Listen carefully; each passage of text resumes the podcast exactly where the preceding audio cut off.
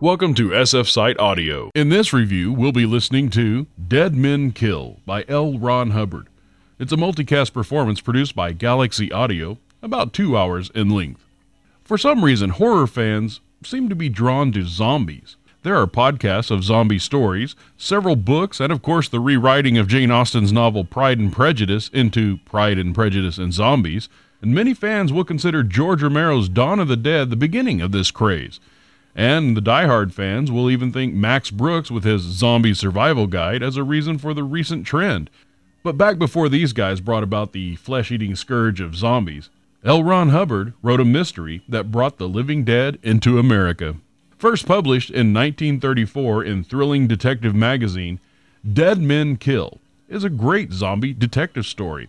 Galaxy Audio, a branch of Galaxy Press, has released this novella as a pulp book and a pulp audiobook. The audiobook is produced with the same fervor and nostalgia as with all other Hubbard audiobooks from Galaxy Audio. The narrator keeps you in the story while performing as a narrator from one of the old radio serials. Inspector Leonard rushed from his desk into the squad room and spotted Detective Sergeant Terry Lane. Lane, snap into it. Gordon's been murdered, and I think it's a clue on your Burnham killing.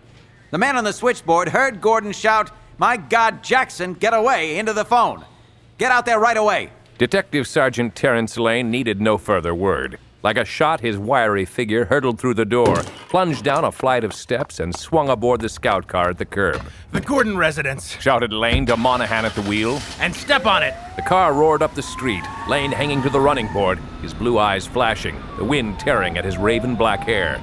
Monahan had given the wild figure a brief glance, decided that Terry Lane meant what he said, and the squad car ripped past a red light, lanced up a traffic jammed avenue, screamed around a curve, and then came to a stop before the imposing mansion, which was the home of the late Ralph Gordon. The actors in the performance definitely have that nostalgic feel when having to perform the action in the story that is purely pulp fiction.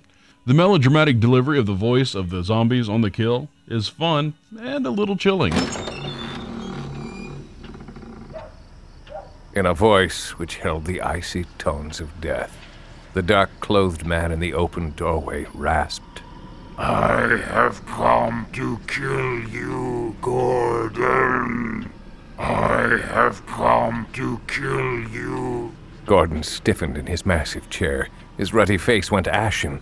His thick fingers clutched at the corners of his desk. Even the incidental music, which was composed specifically for the Galaxy Audio Golden Age Stories releases, will launch you back to the mid 20th century when tales were told in magazines for a dime. About him, people snickered, and he quickly plunged on, dragging the girl with him until they stood a good hundred feet away from the nearest of the morbid crowd. You had something to say to me? Yes, but this isn't the place.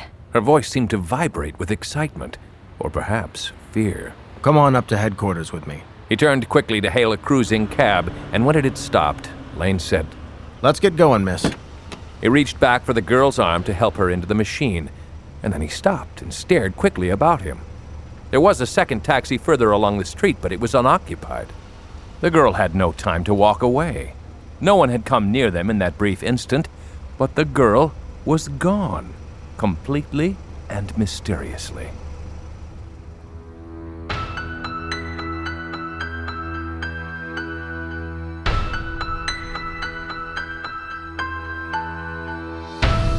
Dead Men Kill follows the heroic Detective Sergeant Terrence Terry Lane as he investigates a series of murders among the wealthy in his town, and the clues to who did the killing point only to people that have been dead and in the grave for several days. The people of status are all being blackmailed, and when they can't pay, someone close to them that has recently died comes back to kill them. Lane's only clue is a receipt from a pharmacy in Haiti and a note from Loup Garou, a man who tells Lane to retire from the police force or suffer the same fate.